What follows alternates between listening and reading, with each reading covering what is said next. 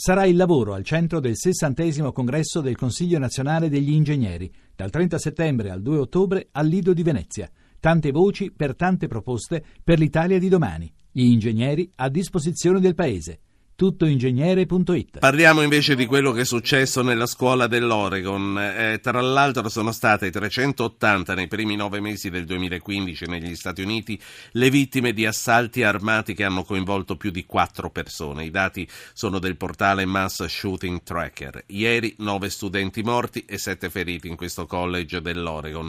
Federico Rampini è corrispondente di Repubblica da New York. Rampini, giunto ormai alla fine del proprio mandato, questa battaglia, quella contro le armi, Barack Obama l'ha perduta o davvero ha ancora qualche carta in mano? Ma purtroppo Barack Obama l'ha perduta anche perché non è una battaglia dove un presidente americano possa fare molto. Eh, bisogna ricordare due cose nel, nell'equilibrio de, istituzionale dei poteri. Nuove leggi sulle armi, prima di tutto andrebbero votate dal Congresso e Obama non ha una maggioranza al Congresso da molti anni. Per la verità Obama ha avuto solo due anni di maggioranza al Congresso, i primi due del suo primo mandato, cioè 2009 2009-2010. Poi dal, dalle elezioni legislative del novembre 2010 una Camera è passata ai repubblicani, poi eh, in seguito nel 2014 anche il Senato, quindi adesso abbiamo un, un, congresso interamente in mano ai repubblicani che mai e poi mai gli approverebbero delle leggi più severe. A questo va aggiunto poi che tutta una parte della legislazione sulle armi è di competenza dei singoli Stati e gli Stati dove governa la destra non si sognano neppure di passare, ah, e non importa quante stragi ci siano perché la narrazione della destra pro armi è sempre la stessa, che i cittadini onesti devono girare armati. Guardate che è, è, lo so che è sconcertante per degli ascoltatori italiani, ma io che ho dovuto seguire ancora una volta ieri dibattiti televisivi qui negli Stati Uniti, c'è sempre una robusta fascia di commentatori, pseudo esperti, per lo più al, al, eh, diciamo, legati alla lobby delle armi, i quali rispondono che il problema di quel campus è che gli studenti non potevano girare armati, perché quel campus dove c'è stata la strage ieri era una cosiddetta gun free zone, cioè una di quelle zone dove le regolamentazioni interne di competenza proibiscono di portare le armi, sì quindi queste, queste, sono decisioni prese dalla singola università, no? eh, il Senato accademico può decidere che... E ecco, l'argomentazione della lobby pro armi è, vedete l'errore, bisognava che gli studenti girassero armati per proteggere, oppure il personale docente, oppure che la, l'università avesse dei vigilanti armati, quindi è sconfortante lo stato del dibattito, ma eh, Obama può fare veramente poco. Ehm, tu dicevi prima è difficile per un italiano capire ed è veramente difficile. Che cos'è che eh, un italiano fatica a capire in queste dinamiche che portano al ripetersi di tanti fenomeni sempre uguali come questo? Allora, intanto io vorrei aggiungere un'altra cosa, è difficile anche per molti americani capire, cioè non bisogna credere che l'America sia mh, 310 milioni di pazzi che non capiscono la pericolosità delle armi, eh, l'America è profondamente divisa, eh, peraltro ci sono delle zone degli Stati Uniti, quelle tra l'altro dove ho abitato e abito io, prima la California, adesso New York, dove le leggi sulle armi sono severe, sono molto severe, non è facile comprare un'arma a New York o a San Francisco.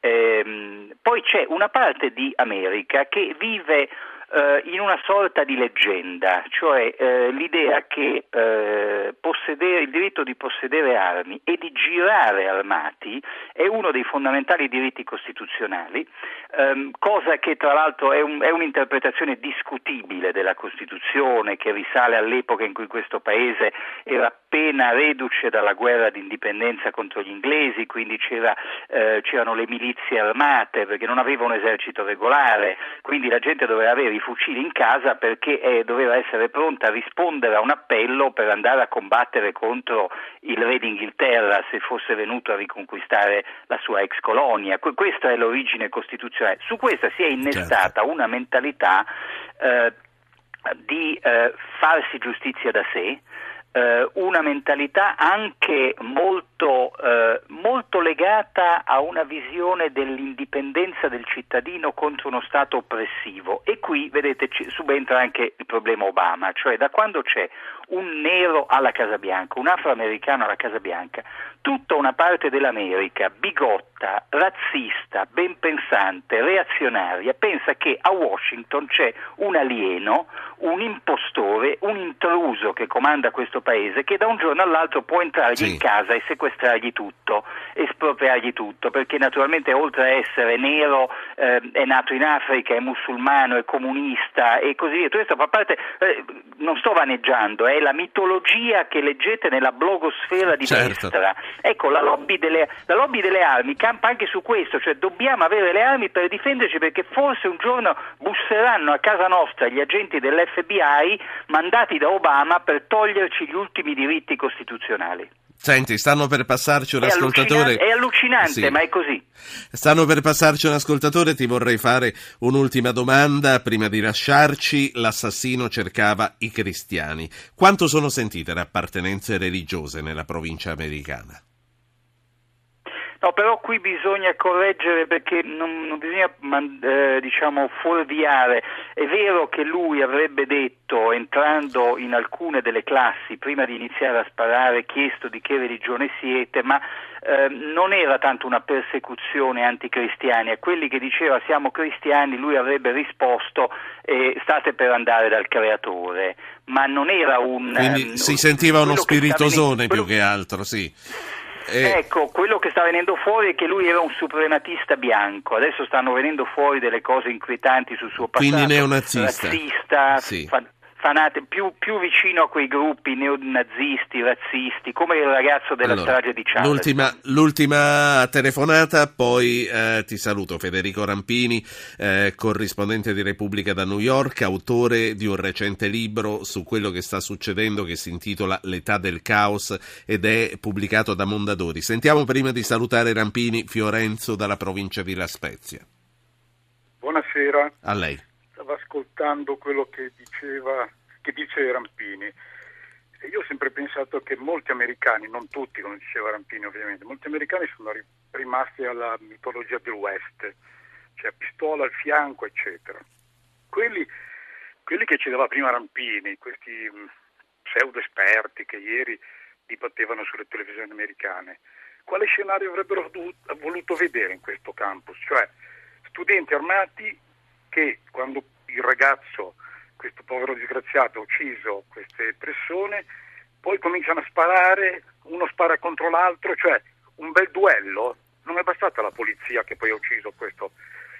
Grazie, grazie Fiorenzo, è questo che volevano Rampini. Chiudiamo velocemente la nostra intervista. Ma eh, è evidente, sono d'accordo con l'ascoltatore, è evidente che non c'è nulla di realistico in questi scenari in cui si gira come nel Far West con la rivolta con la rivoltella eh, nella fondina pronti a, a, a, tirarla fuori come in un duello. Eh, sono, io penso, anche profondamente in malafede, ma guardate che, visto che l'ascoltatore citava la polizia, perfino lo sceriffo di quella cittadina dell'Oregon è un militante della lobby pro armi che un paio d'anni fa, quando ci fu un'altra strage altrove, Obama parlò di leggi più severe, disse se passano delle leggi più severe io nel mio territorio, nella mia giurisdizione impedirò che vengano applicate.